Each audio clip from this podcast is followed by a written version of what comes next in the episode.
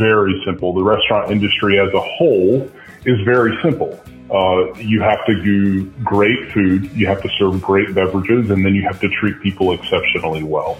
People overcomplicate it by bringing in all these outside pieces. Thanks for once again tuning into the podcast. Glad you're here. This interesting episode is all about a story very much like my own couple of friends get together. They have a crazy idea to start a restaurant. They don't have a lot of experience, but they figure it out and they grow and they make mistakes and they learn. And now it's 19 units and growing even larger. This episode is all about that restaurant journey, what it takes to start a successful restaurant, and then most importantly, what's the magic formula to really find success? They've certainly done it. You're not going to want to miss the episode. My guest today, Jonathan Wethington, CEO of Shuckin' Shack, an oyster bar concept. It's great. You're not going to want to miss it, so stay tuned. Thanks also to the sponsors of this week's episode, Works, Popmenu, Serve, the hospitality training app, and the Restaurant Rockstars Academy. Now, on with the episode. You're tuned in to the Restaurant Rockstars podcast. Powerful ideas to rock your restaurant. Here's your host, Roger Beaudoin.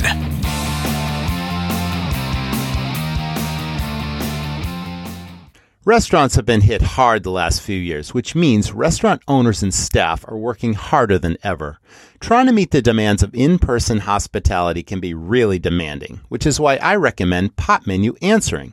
Popmenu Answering turns every phone call into an opportunity. It uses artificial intelligence to answer the simple questions that are tying up your phone lines, like, Can I make a reservation? or Where are you located? And over 50% of restaurant guests are happy to have their questions answered by an automated system. Within the Popmenu platform, you can customize answers for your restaurant and choose the voice your guests hear, and even send follow up links via text message. Popmenu Answering picks up your phone 24 7, 365 days a year, allowing you and your team to focus on what matters most pleasing your guests. Prevent lost customers and impress your guests with Popmenu Answering. And for a limited time, my listeners can get $100 off their first month plus lock in one unchanging monthly rate at popmenu.com forward slash rockstars. Go now to get $100 off your first month and learn more about Popmenu's full collection of tools at popmenu.com forward slash rockstars. Rock on. Restaurant owners and managers, listen. It's not too late to claim your employer retention credit. But you have to act soon. If you haven't heard of this, your business can receive money back from the IRS, money you've already paid in payroll taxes. Nothing you do today is more important. Now, this is free and clear cash that your business is owed by the government. The ERC program is available if your operation had 500 employees or less, you had to shut down or partially suspend your business, or you had at least a 20% decrease in business due to COVID 19 during any quarter of 2020 and the first three quarters of 2021. Now, your business can get up to $7,000 per employee per quarter for 21 and up to $5,000 per employee in 2020. Now, if you have just 10 employees today and meet the requirements, you can receive up to $260,000 back in a refundable tax credit that you don't have to pay back. Now, the faster you apply, the quicker you get the money, but you must do it soon. You can use the money for any purpose payroll, cost of goods, business improvement, or other expenses expenses. Again, you don't have to pay this money back. Now, Works is a company that will do everything for you to get the money that you're owed. Now, I'm speaking from experience with Works. My restaurant received big checks in all available quarters, and Works people and process made it easy. For a no obligation consultation, click the link in the show notes to this episode and speak to them with no obligation. You pay nothing until they get you the cash. Act now. Hey, welcome back, everyone. This is the Restaurant Rockstars podcast. And with me today, Jonathan. Welcome to the show today, Jonathan. How are you? I'm great, Roger. Thanks for having me. Fantastic. Glad to have you here. So, we're talking about a brand called Shuckin' Shack. And I'm really interested in the history of this brand, when it was established, and who created it, and what the vision was. Tell us the whole story. Sure. So Shuckin' Shack was started in 2007 by two friends, Matt Pickenen and Sean Cook. And uh, they were 20 somethings living in a beach town and they wanted to start a bar. Um, that was, that was the, uh, the, I guess the founding story. It's not all that complicated in the sense that what 20 year old guy doesn't want to start a bar in a beach town. So that was the, uh, awesome. that was the, that was the short and sweet version of it. That's fantastic. What now that's cool. Did it start out with humble beginnings? Was it an overnight success? Like let's talk about the first store and how it became a franchise and how it grew. But let's start with the very first store. Like tell tell us a let's dive a little deeper into that cuz you know everyone in this business has a vision an idea a passion for what they want to you know achieve um, the whole concept you can see sometimes miles down the road before you even open the doors. And I'm really curious, besides just a bar in a beach town, I'm sure it goes far deeper. Give us a little bit more meat. Sure. There's a little bit, there's a little bit deeper story to it. But as far as miles down the road, it was more like looking hours ahead instead of miles down the road. Um, cool. at, at, the time, the, the two friends that started it, Matt and Sean, um, I knew them when the, when the concept was started. I'm, I'm not a founder of the brand, obviously but their goal was just to stay open. Um, I think most um, they, they, had never been in the restaurant industry before, never been in the bar industry before. Um, Matt was really the only one with a little bit of experience. He had worked a couple of weeks as a bar back at another bar, and that was it. Um, no hospitality experience whatsoever. And so they opened the bar simply with the hopes of staying open. And their thought process was was quite simple. Was that hey, if this fails, we can go back to our day jobs and um, so that that I think that innocence and that uh, that really desire just to do things very simple has been one of the the lead factors of our success. And so as the location grew, the first location is only 960 square feet. It's it's still there today. Um, we have not expanded at all. It does incredible volume. We have an incredible customer base that's a repeat customer, wildly loyal. Uh, business has grown every single year in that location, but that first location, very humble beginnings. Uh, they built the location themselves. That neither of them came in with um, financing, so it was personal funds and uh, borrowing money from family and friends, and started the uh, started the concept with one simple goal, which was to stay open. Which make no mistake about it, when when you open a restaurant, I think many people have delusions of grandeur and oh, we're going to open multiple locations, we're going to franchise eventually, we're going to make millions and millions and millions of dollars.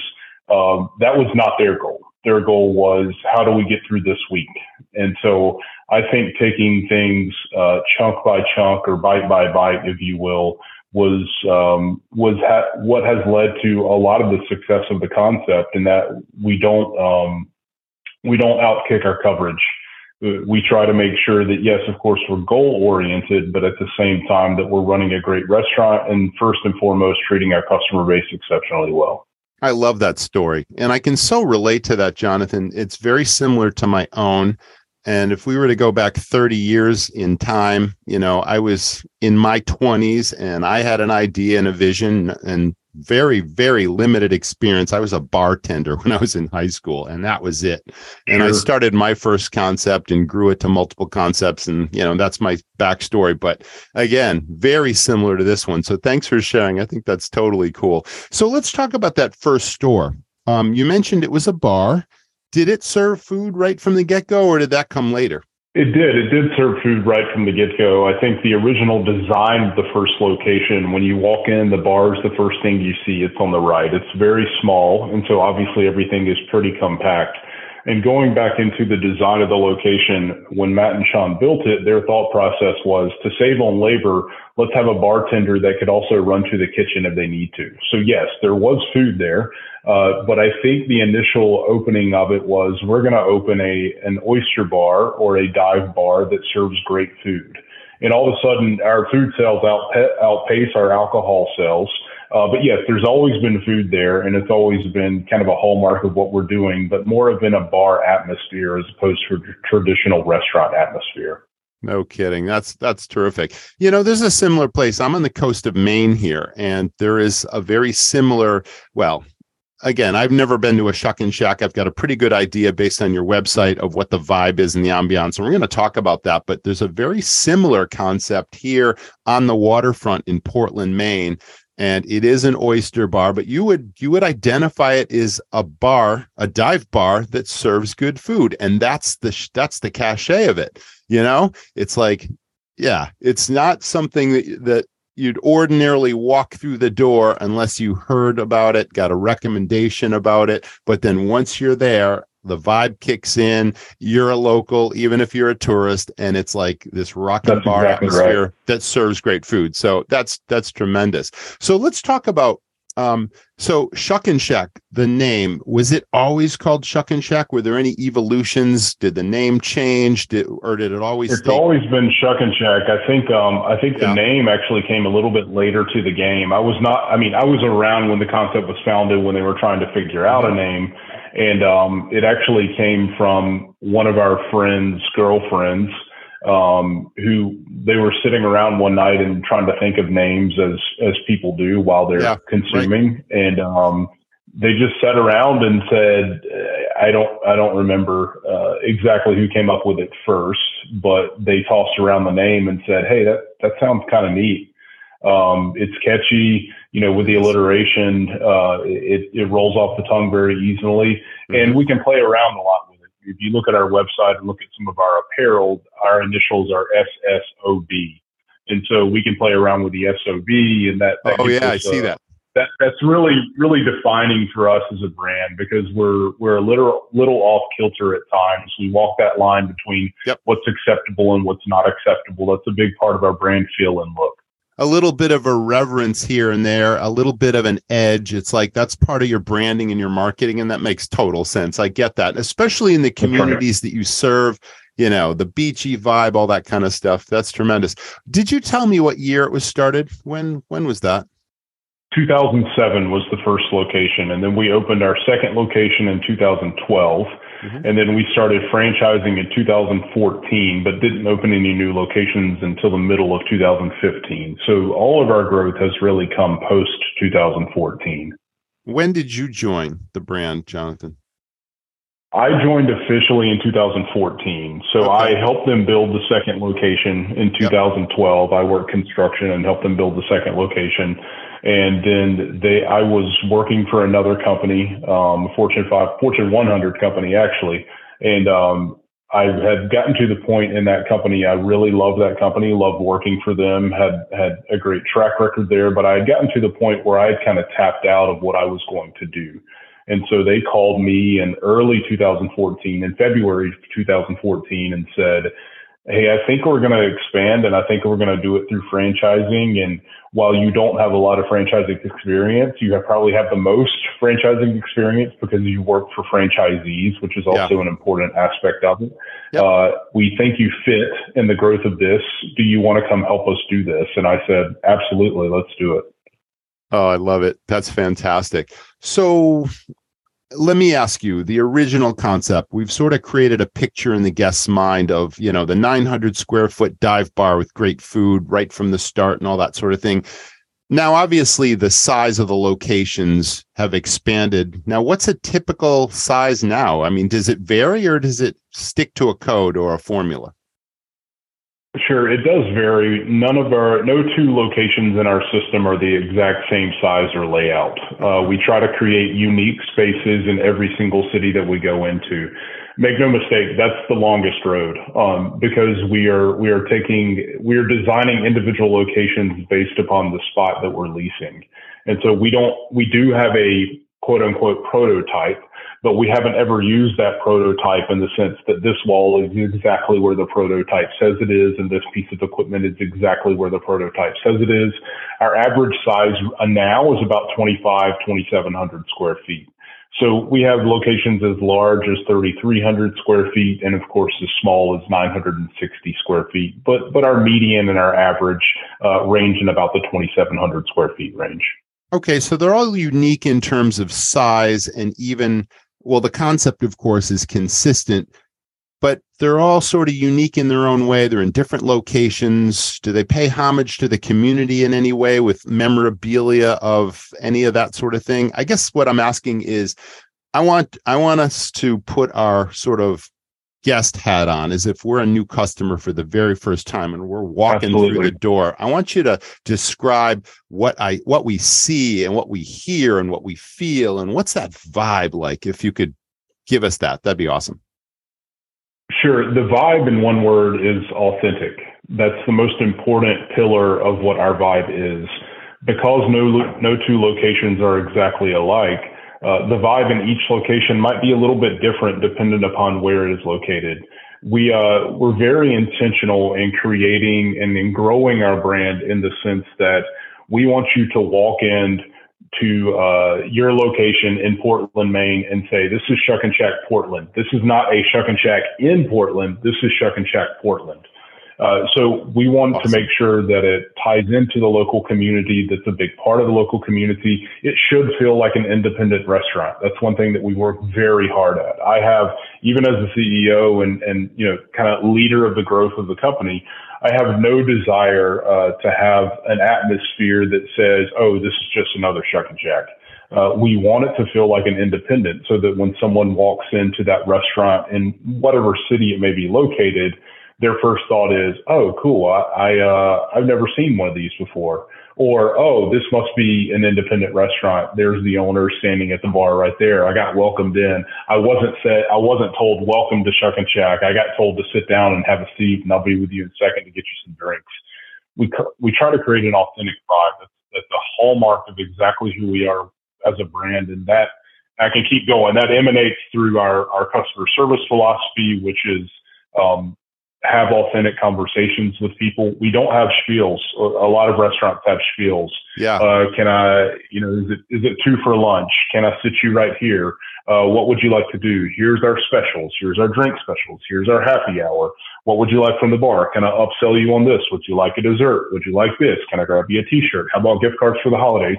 We don't have any interest in any of that. Uh, a vast majority of the time when people walk into your restaurant, they know what they want.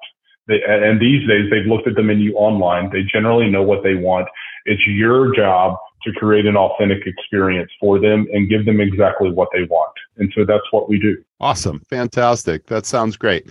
So, what a fun environment, right? It's like it's the kind of thing where you're delivering hospitality in an authentic way, but you're also giving people sort of an escape from their day-to-day routine and you're walking in and suddenly you're part of this you're, you're part of something bigger than yourself and it sounds like just a whole tons of fun to walk in the door. It's a lot of fun. I mean, I wouldn't be doing it if it wasn't fun. Um, there's, uh, we do have a lot of fun in, in our support center and our corporate office, so to speak. Mm-hmm. And that's because we're allowed to be our real selves. Um, you know, not only on the leadership team, uh, but also the franchisees and every one of our employees. We consistently get feedback from our employee base that they love working for us because they're allowed to be themselves. They come as they are. It doesn't matter. I mean, for the most part, it doesn't matter what they're dressed like. You know, if you've got tattoos, so what? If you want to dye your hair, do it. Um, it doesn't matter. Uh, we, we, don't really have a, a, whole lot of standards. We're not we're not interested in turning people into robots.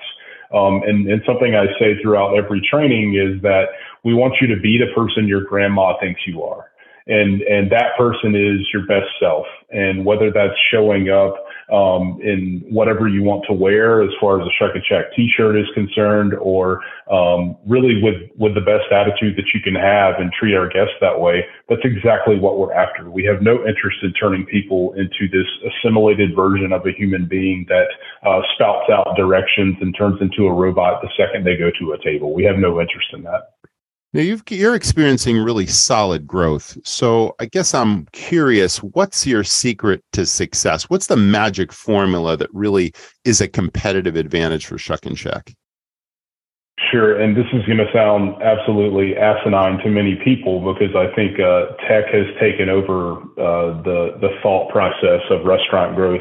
Our secret to success is that we treat people well. That's it. That's it. You treat people well and they will come back. No matter the amount of marketing that you do, no matter the amount of social media that you do, or SEO or pay per click or um, or ads on the internet or, or any of all that baloney. Certainly, you have to play that game in, in certain yep. aspects in growing your brand.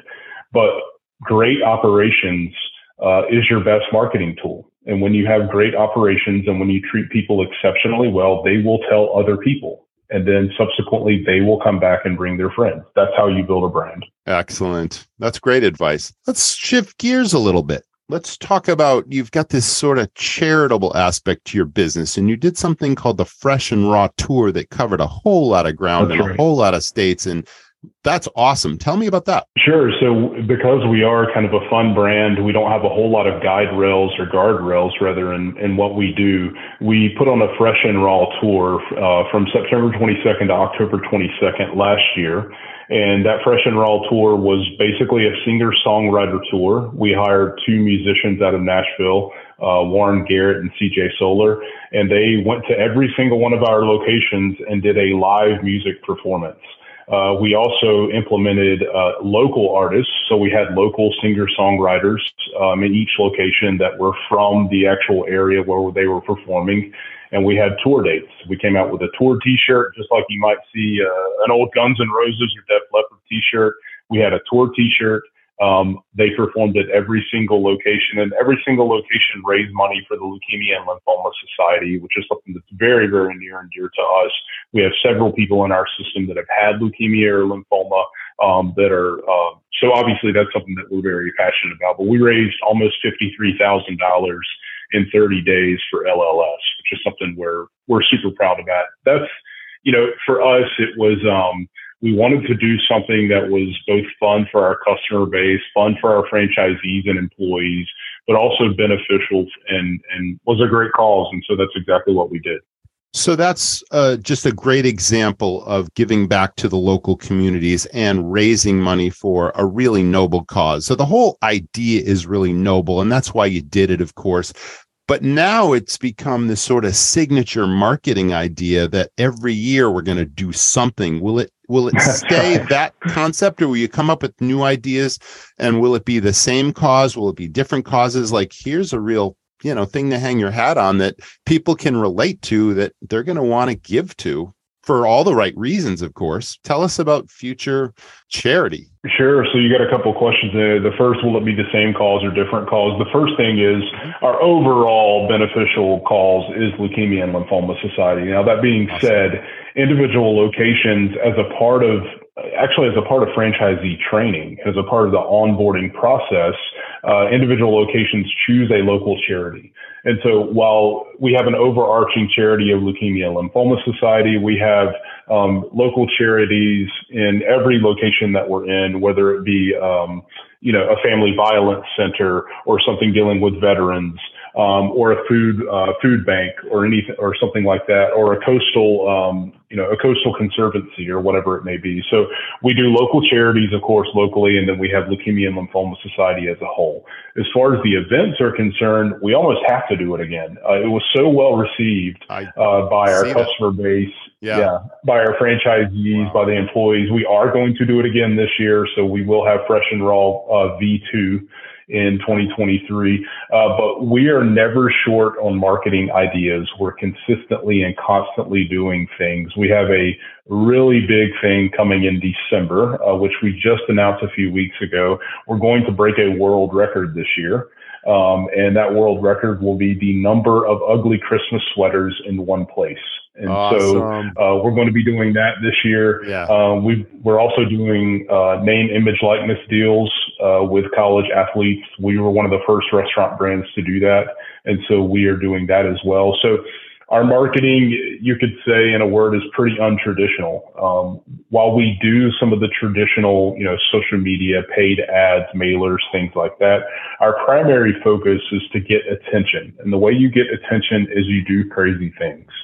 And so we like doing those things. You, you should see the stuff that hits the cutting room floor. Um, it's, it's pretty wild. We, we try to, our marketing meetings are fun. They're inclusive. Everyone in our office gets involved. Um, yeah, it's a lot of fun. So it's I was going to ask you that next. Is there like a chief marketing officer or literally people get together and just throw stuff at the wall and we'll try that or that sounds like an interesting idea and a lot of stuff hits the floor, but the stuff you guys execute is really interesting, cutting edge, different, grabby, attention getting, all that kind of stuff. Is that how it works? That, that's pretty much how it works. So we have a vice president of marketing and creative, Darren Keeler, and he's he's a whiz at content creation. He's excellent at it. And so um, I'm more of a tactical thinker. And so Matt, who is um, one of the founders, he's he he went to school for marketing, but he'll tell you he doesn't know anything about marketing. He knows a lot about marketing. And so Matt is more this big dreamer type, and I'm a tactical thinker. And then Darren is is kind of the creative type. But then we get the rest of our our team involved as well it is like a it is it is almost just a brainstorming session. Uh, we do it once a week. We have a marketing meeting every week, and sometimes those marketing meetings last two or three hours uh, because we're sitting around and saying, "Oh, what if we did this?" And someone takes that and they'll write it on the whiteboard. We in our old office we just moved offices, but we had an entire wall. Um, uh, it was all whiteboard, and so we would white whiteboard things out and said, "Oh yeah, that's a great idea. What if we did this?" and what if what if what if we uh, created that or that was our goal, but this is how we got there. And then all of a sudden someone will chime in and say, okay, well, that's going to cost too much money. We, we really can't do that, but we can scale it down to this.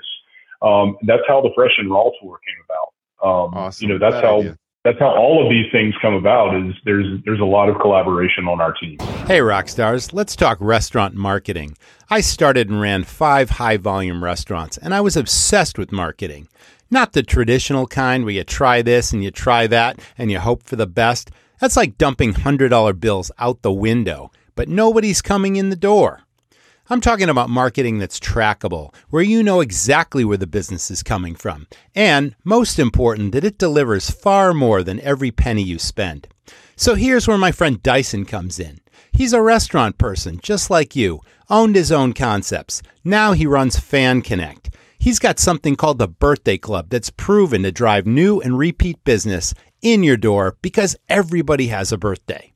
He does it all for you, too. All the heavy lifting. All you have to do is focus on your guests and delivering true hospitality.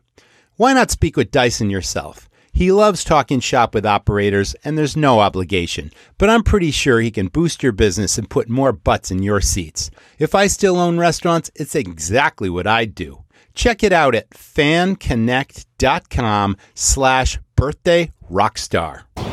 So there's a huge lesson for our audience in all of this, and it really comes down to staying relevant to your customer base and constantly evolving because that in and of itself is a competitive advantage, you know, and playing your best game and always thinking what's next? What's new? How do we keep the attention of those people loyal to us? How do we gain the attention of new people? It's like okay you can't just open a business and just because you find success think that it's always going to be there. It's a constant evolution and you're a great example of that. So thanks for sharing. Really cool ideas by the sure. way. I, I think that's tremendous. And live music is such a huge part of so many concepts mine and you know, myself included. So thanks for sharing.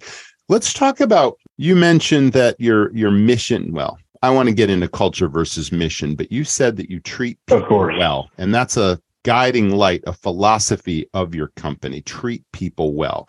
So, how do we onboard and train and maintain that consistency? Because if I go to a Shuckin' Shack in Surf City and then I go to another one like hundreds of miles away, I want to get a I want to get a consistent experience, not just with the food and the vibe, but with the way I'm treated by the people. So let's talk about onboarding, training, and maintaining consistency. How do you do it? Sure. It starts with the hiring process. Um, but before the hiring process, it starts with your core values. If you're a restaurant brand out there and you have core values that only exist on a poster in your office and no one knows them, then those aren't core values. Those are just great thoughts. And, and I'm happy that you have them. But you really have to depend upon exactly our mission statement is to show each guest a good shuckin' time through fresh seafood, high quality experience, and exceptional customer service. If we nail those three things, it's very simple. The restaurant industry as a whole is very simple uh, you have to do great food, you have to serve great beverages, and then you have to treat people exceptionally well. People overcomplicate it by bringing in all these outside pieces. So if your identity, our identity is treating people exceptionally well, serving great food and serving great beverages, then that's what we need to be teaching as a part of our onboarding process. So for me, uh, when we look at our two company stores and we're doing hiring, we love people with experience. We also love people without experience um, because we are hiring based upon personality. And so a lot of what you'll find as a part of our onboarding process, hiring and training is saying, okay, we know you learned it there that way, and we know you learned it at your ex employer that way. And we know they wanted you to go through steps one through five so that you could nail your mystery shop and so that you could do all these, this other garbage. We're not interested in any of that. We want you to have great conversations with every single table that you come into contact with. Excellent. That's all. That's all. We want you to read the table. We're asking you to read people. We are not asking you to serve as as a um, as a representation of what someone might find on a digital menu board. No one cares. No one cares about that. They can read, they can look at pictures. You don't need to be a spouter of reading and pictures. You need to talk to the table. You need to read a person. If a group of five ladies come in and they're dressed to the nines and it's Friday or Thursday night, what are they there for? They're there for girls' night. They want to have drinks. So your introduction shouldn't be, we have uh, cod fillets on special. Your introduction should be, what are we drinking tonight, girls? That should be your introduction. And so that's what we're asking uh, from each one of our employees. And it's tough. It is, it is the longer road. It is the harder road because a lot of times we're asking people uh, to strip back everything that they've done previously, perhaps in their other positions, and just asking them to be themselves. Uh, but when it works, it's a beautiful thing to see. That's spot on that that alone is something that everyone listening to this should pay attention to because that's the key. That is such a piece of magic dust to running a fantastic restaurant whether you got one location you got 5000 locations. It's like the human interaction is so important to the overall guest experience. It's so important to repeat business and social media and positive online reviews and everything it's like wow. And that's the treating people well. You you cut to the chase and that's it. So thanks for the emphasis there. I started this sort of conversation talking about differences between culture and mission. You sort of use the word mission there mm-hmm. and that's okay but where I'm going with this is there's a lot of businesses out there that say this is our mission and they post it on the wall and no one listens to it. No one reads it. No one cares. It's like maybe 10 years ago, someone paid attention, but it's lost emphasis and it's not really say focused on by the team in general. And that's where the, in my book, culture is really an unspoken belief and a common goal where everyone just understands and they all are trained or intuitively know this is how we're going to move our business forward. This is how we're going to read the table, interact with the guests, deliver a great experience.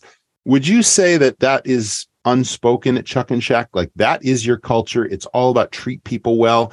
And you can sort of overlap with mission, but it's really the culture and the vibe of your team, is it?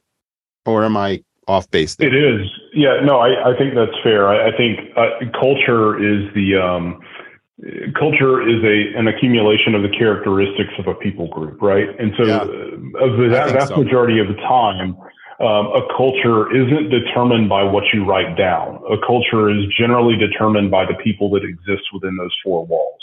Or in our case, in all of our locations, that's how our culture is determined. Now, from a leadership standpoint, you absolutely play a tremendous role in determining the culture of that restaurant and how you lead, whom you lead, um, by the way that you lead, and and what you communicate to your individual employees. And for the most part, a culture, um, sh- your culture within your restaurant should be a reflection of how you communicate your mission and how you go after your mission.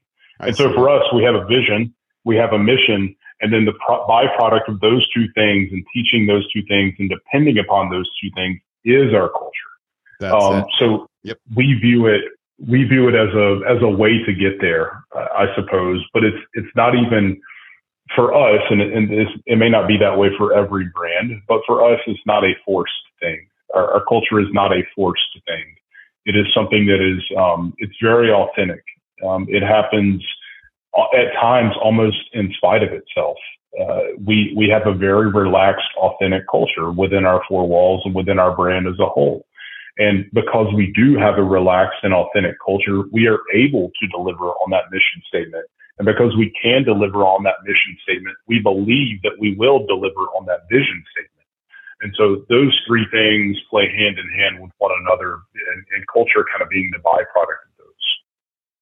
So picking the right people obviously is is vitally important. So someone who has a true desire to serve the public, someone that wants to have fun, someone that wants to be part of a team, someone who's respectful, someone who has ambition and inspiration and totally buys into what you're doing is obviously in my idea what you what you're looking for. Now, once you have those people identified, tell us about promotion from within and what opportunities are there and do people switch from one location to another? Does anyone sort of join corporate because they've identified themselves as being an outstanding person in a location? Tell us all about that.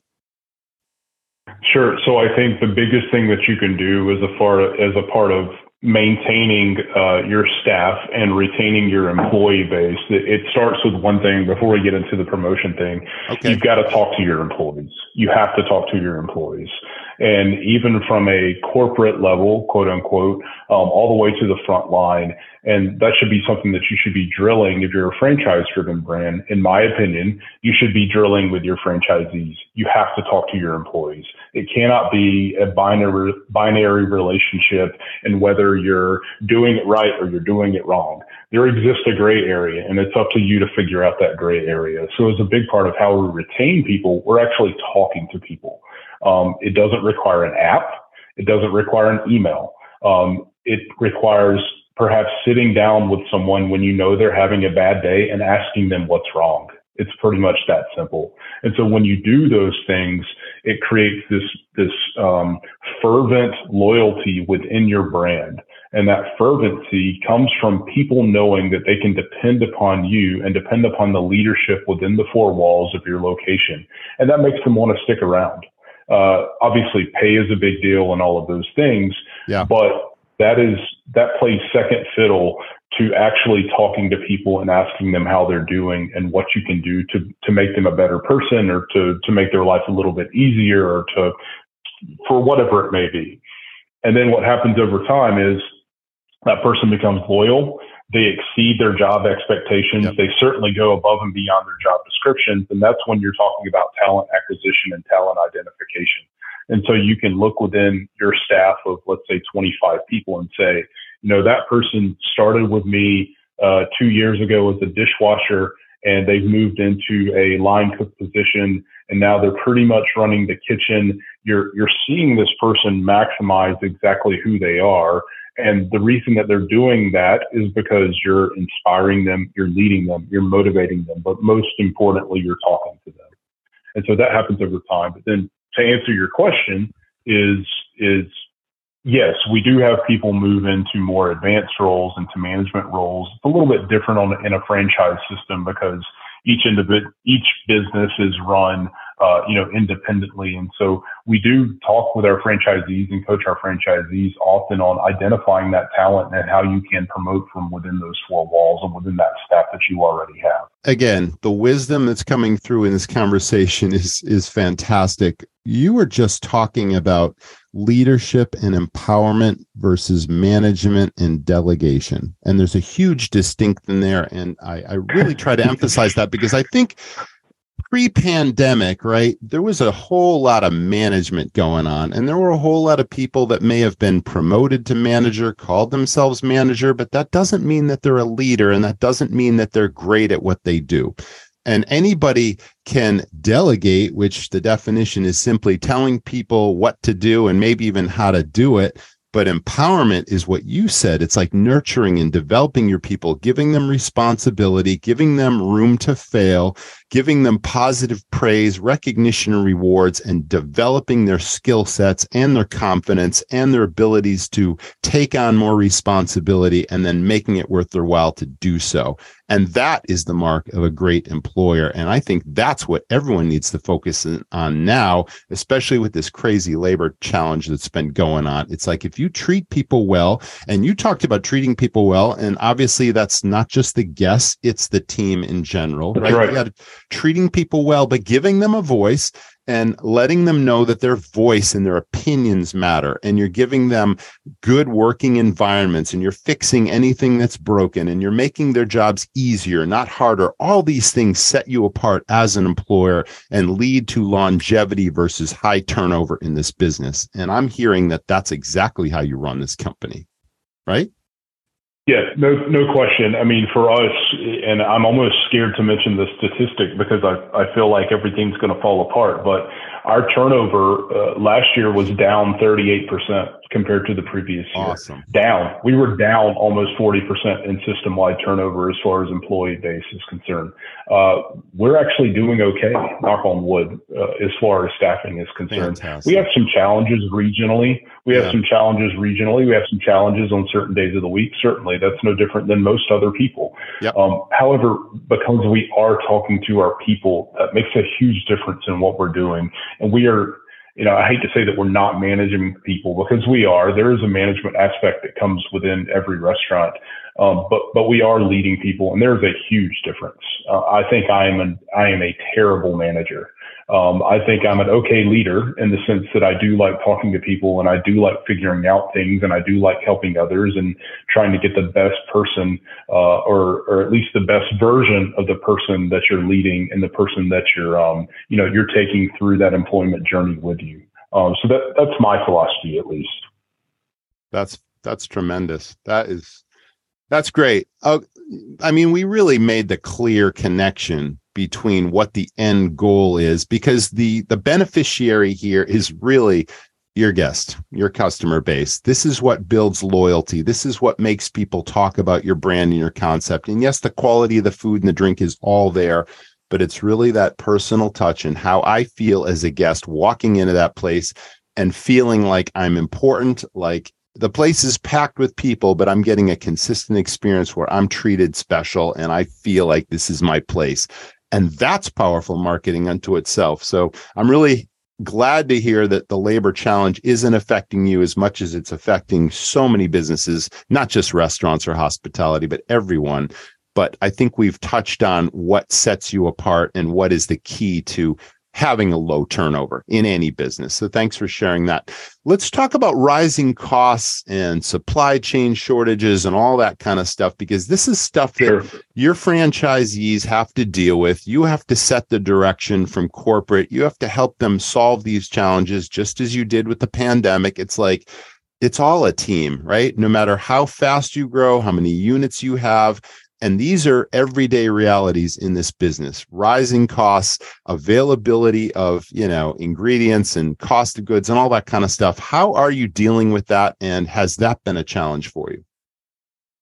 Well, I'm knocking on wood. My desk is oak, and so I'm knocking on wood in the sense that things are getting much, much better, um, awesome. which is which is very it's needed. Number one, obviously, um, and also it's it's welcomed. Uh, I think we reached a, pe- a fever pitch probably from uh, anywhere from March to August of 22 in pricing and in shortages and in all of those things. Since then, we've seen pricing come down.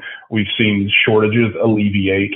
Yes, a lot of distributors uh, and manufacturers have cut some SKUs, and so we've had to go mm-hmm. into uh, we've had to make different choices as far as some of our ingredients or menu items is concerned. However, it has gotten much better. And the way that we have combated that has been extremely practical. Uh, we've we've tried to, from a franchisor standpoint, we have a supply chain management company that we work with, and that company uh, gives us a heads up when things are going south or when things are going sour or when they see a shortage coming.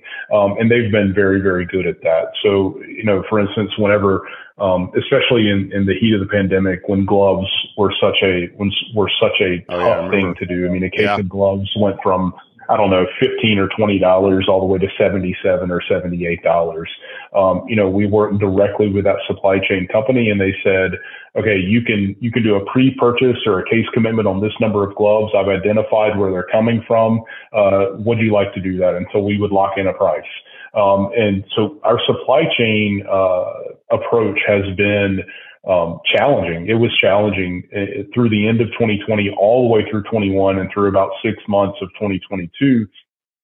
And that what used to be, you know, a monthly chat with our supply chain company. And it was mostly, yeah, everything's going good. Yeah, we're fine. Yeah, we've got this purchase coming up. It, it pretty much turned into a daily or a weekly, if not daily chat in the sense that, okay, this is coming. This is happening. We found lobster here. We found crab legs here. Uh, this is where your shrimp is. This is how we can stabilize. Do you want to commit to those cases? And our ops team did a fantastic job. Um, it was it was a daily chat and, and hunting down product. And we're very very fortunate in that we have the purchasing power uh, from a group standpoint that uh, we were able to outcompete for a lot of those products that perhaps many one, uh, single locations or mom and pop locations were not able to do. Uh, and so that, that allowed us some leverage in the market. And so we've done okay.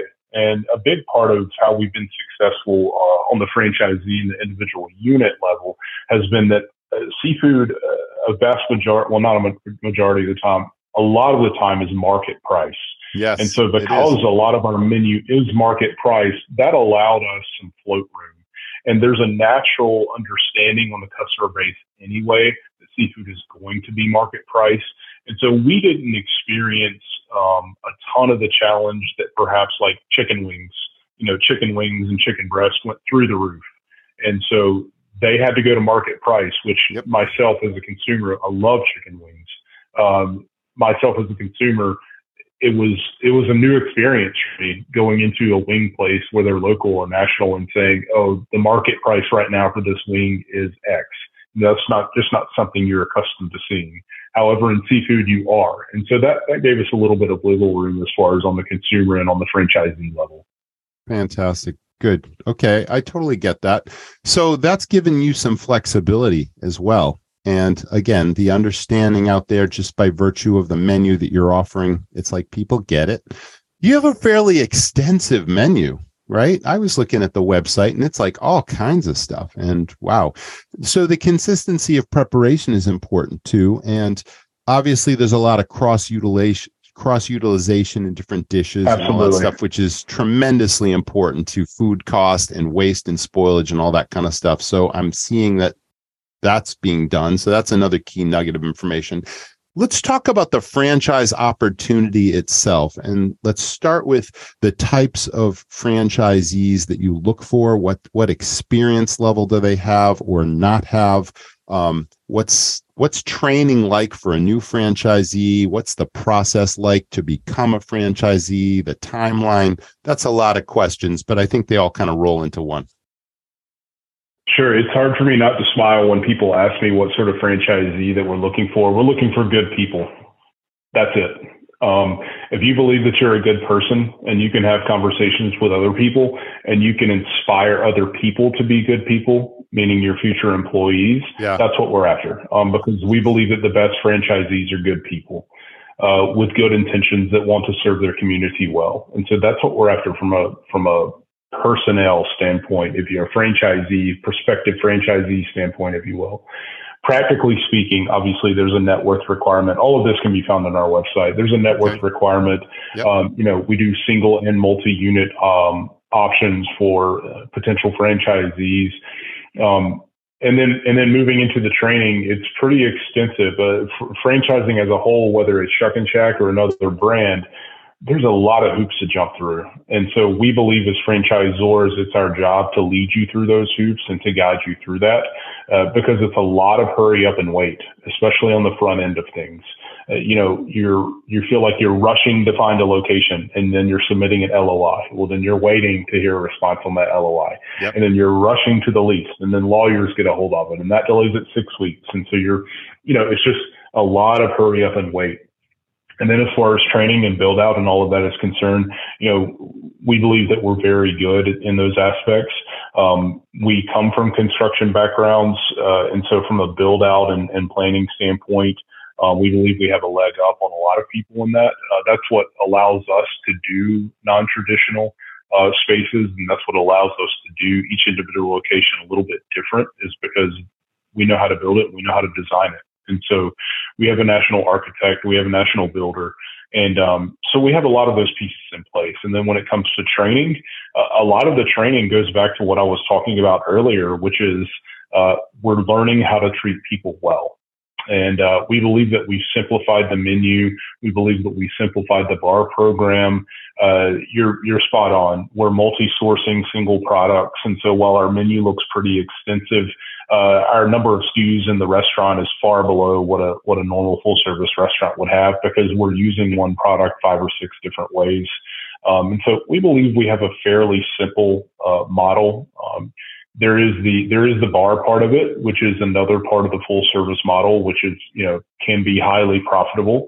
Uh, and so we're very proud of our beverage program. About 30% of our sales is in alcohol, which is extremely high for a full service brand. Uh, whereas you take some other nationals and they're in the 8 to 10%, maybe 8 to 12% mark.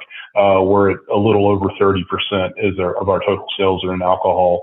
And so it's really about when we're talking about franchisee training, onboarding, all of those things, well, we're talking about creating that atmosphere. And that's a big part of what we're doing as a part of the onboarding and franchisee training process. Excellent. That's great. So let's talk about your franchise team and what type of support you offer because you just talked about a few key nuggets that hurry up and wait. These things take time. One, you got to select a location. So do you have a team that literally works with people and finding the best location? Do you have a corporate attorney that works with people to negotiate leases and work out all those details? You're not making these people find their own resources to some extent are you offering a whole you know suite of services that help them get built up as fast as possible in a reasonable amount of absolutely. Time? you do? Okay. That's a big part of being a franchisor. Uh, we have a national real estate team the the retail strategy. Uh, they're real estate partners out of austin texas. They work in every single state. Um, and so we work with them on market planning. We work with them on uh, lease negotiation. Uh, they do deals in every state. They are tenant rep only, and so they don't. They're not forcing you into their properties. They don't have any properties. They don't manage properties, and so we believe that we're very good, um, very well represented by them. And then as far as um, as far as build out and all of those things are concerned, uh, we have a national architect. We have a we have a list of national builders. Um, on the attorney side, we that is one requirement that we do require individual franchisees uh, to hire an attorney. Certainly, we have recommendations. They can't use our attorney, but they do. We okay. do have recommendations um, for several attorneys that they can use that specialize in the lease negotiation and lease review process. And so, yes, we have all of those pieces in place for what what for the most part, many times is the scariest part for new franchisees is I've never signed a commercial lease. Uh, what does a personal guarantee mean? Uh, why are we waiting so long to receive that lease? Uh, what is tenant improvement allowance? Uh, what is price per square foot? Isn't it just a monthly cost? Uh, what are triple nets? You know, we have an educational process for all of those things. Fantastic. So do people come into a training location once, you know, all these pieces are in motion? You've selected them as a franchisee. They meet the net worth requirement. Now the training process begins. And obviously there's a lot to learn in a relatively concentrated period of time, but they have to learn it somewhere. So wh- tell us about your training process for a new franchisee. How long does it take? What do they learn? Do they bring potent, you know, uh, new hires with them, managers, that sort of thing, or I should say, leaders in training, whatever it is. Tell us about that. Sure, it's fairly extensive. The first part of the training process begins when you sign, really, actually, when you sign the franchise agreement. So we have in-house project management that walks you through. Here's what to expect next. Here's here's the things that you need to be working on. You don't need to determine pricing of your restaurant uh, 52 weeks out from opening, but you need to begin comp shopping locally and determining what that pricing may look like. So we have we have this project management tool that kind of keeps everything on track. That's a big part of the training. A big part of training in general is setting expectations. So setting those expectations early, and this is what you should be working on. This is what you should not be working on. That's important. And then beyond that, when we're moving into the actual training, they would come here. Um, so the franchisee they're allowed up to four people. So whether it's a partnership franchisee and then a general manager and a bar manager or whatever it may be, four people can come here to Wilmington. They train with us for at least two weeks. uh, sometimes longer, uh, most of the time longer. Uh, so two to two and a half, maybe three weeks. Uh, and by the end of that training, they they can open, run, and close the restaurant and manage the personnel and lead the personnel. And then prior to that, we have a, a learning management system called the Hinge. Um, it's completely online. It's filled with videos and tests and all of those things that, of course, the franchisees get to use, but also the frontline employees as well. Everyone has a unique login. They can log in, watch videos, take tests, um, play games, all of those things. That's a big part of our training, at least on the frontline side is concerned. Um, and then once we get a little bit closer to opening, we send an entire opening and training team out to the individual locations. And so we go to those locations. We spend two weeks there, uh, about a week and some change of training, and then we open, and then we're generally there through the first weekend uh, to give them additional operational support. So that's how our training runs now. Um, we're psyched about the process. We don't try to overcomplicate things. We don't spend a day on how you cut tomatoes and cucumbers. Look, if, if, you're, you know, a functioning adult that can wield a knife, we understand that you can do those things. And so we don't waste a whole lot of time. There's plenty of brands that have a much, much longer training process. We just don't believe that's necessary. Fantastic again. You know, you're a super inspired guy, Jonathan, and you shared so much that is, I believe, the key to running a really great uh, restaurant, either at the single location or if you plan to franchise or grow your operation. Or a lot of our audience are looking for new opportunities. You know, they may have been in the restaurant business for a long time. They're looking for a new opportunity. So they can find you at theshuckinshack.com and the franchise opportunity. Thanks for being with us. Thanks for having me, Roger. Appreciate it. Thanks again, Jonathan, for being a fantastic guest, bringing us such a fantastic story. You're clearly driving this business forward, and uh, it's such an interesting and unique concept. And just the successes that you've achieved and you're continuing to achieve are an inspiration for all of us. So thanks for being here. And wanted to tell you if it's all about restaurant success, you need systems. So make sure you check out the Restaurant Rockstars Academy at restaurantrockstars.com. Complete series of systems to dial in your operation, maximize your profit, train your staff to serve and sell, and of course, marketing firepower that drives new and repeat business. Or if you're just starting your first restaurant, literally everything you need to know to not only open the doors, but be super successful at it. That's at restaurantrockstars.com. Can't wait to see you in the next episode. Stay tuned. People go to restaurants for lots of reasons for fun, celebration, for family, for lifestyle. What the customer doesn't know is the thousands of details it takes to run a great restaurant. This is a high risk, high fail business. It's hard to find great staff. Costs are rising and profits are disappearing. It's a treacherous road, and smart operators need a professional guide. I'm Roger. I've started many highly successful, high profit restaurants that I've now sold for millions of dollars. I'm passionate about helping other owners and managers not just succeed, but knock it out of the park. I created a game changing system, and it's filled with everything I've learned in over 20 years running super profitable, super fun restaurants. Everything from creating high profit menu items and cost controls to staff training where your teams serve and sell to marketing hooks, money maximizing tips, and efficiencies across your operation. What does this mean to you? More money to invest in your restaurant, to hire a management team, time freedom, and peace of mind. You don't just want to run a restaurant, you want to dominate your competition and create a lasting legacy. Join the Academy, and I'll show you how it's done. Imagine both your front and back of house teams are so well trained that they're executing flawlessly. Your front of house is doubling your sales, boosting repeat business, and creating five star dining experiences, while your back of house is consistently preparing each dish to perfection, on time, and to spec. Having a restaurant this dialed takes a unique training system. That's where Serve comes in.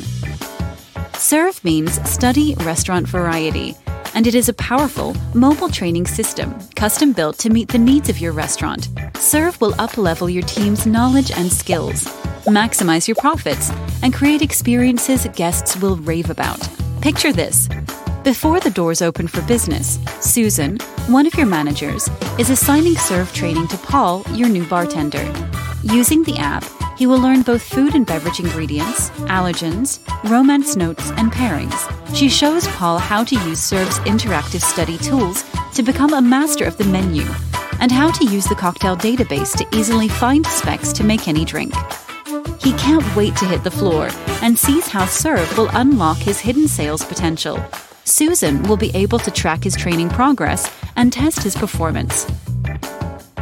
I've got this, Paul says. Next, Susan just uploaded a brand new appetizer to the Serve menu using the admin dashboard. Using Serve's menu profit tools, she's determined that this new dish will have a major positive impact on the restaurant's bottom line if the team is able to sell it. So she makes it a priority sale item and gets your front of house team on board to suggest it throughout the night. Meanwhile, in the kitchen, Steve, your line cook, pulls out his phone and uses Serve to see prep notes on the new appetizer offering. Wow, he says, here are all the ingredients, the cooking steps, and a photo of the plate presentation. This makes it so easy to learn this dish. Sally, your server, returns to her table with drinks and says, May I now suggest you start with our new signature appetizer? It's the perfect complement to the chef's fantastic lobster special tonight that pairs wonderfully with a bottle of Whitehaven Sauvignon Blanc. That sounds wonderful, the guest says. We can't wait to try it. Sally learned these suggestive sales by studying pairings on Serve. Serve also allows you to uplevel your management team with a comprehensive restaurant academy that includes efficiencies, inventory management, cost controls, and maximizing profit, menu engineering, proven marketing solutions, and more. Serve includes everything needed to develop your managers into rising stars in your operation. As the leader of your organization, you take pride in continuing to uplevel your operation and your team. You know that by investing in your people, jobs become careers, and everyone in your team feels empowered to perform at their best. As you can see, the possibilities with Serve are endless. Serve is the key to unlocking your restaurant's hidden potential and will prove that the more your team is able to learn, the more your restaurant will earn. It's Serve, and it's a game changer. Ready to serve? Get started at srvnow.com. Thanks for listening to the Restaurant Rockstars podcast. For lots of great resources, head over to restaurantrockstars.com. See you next time.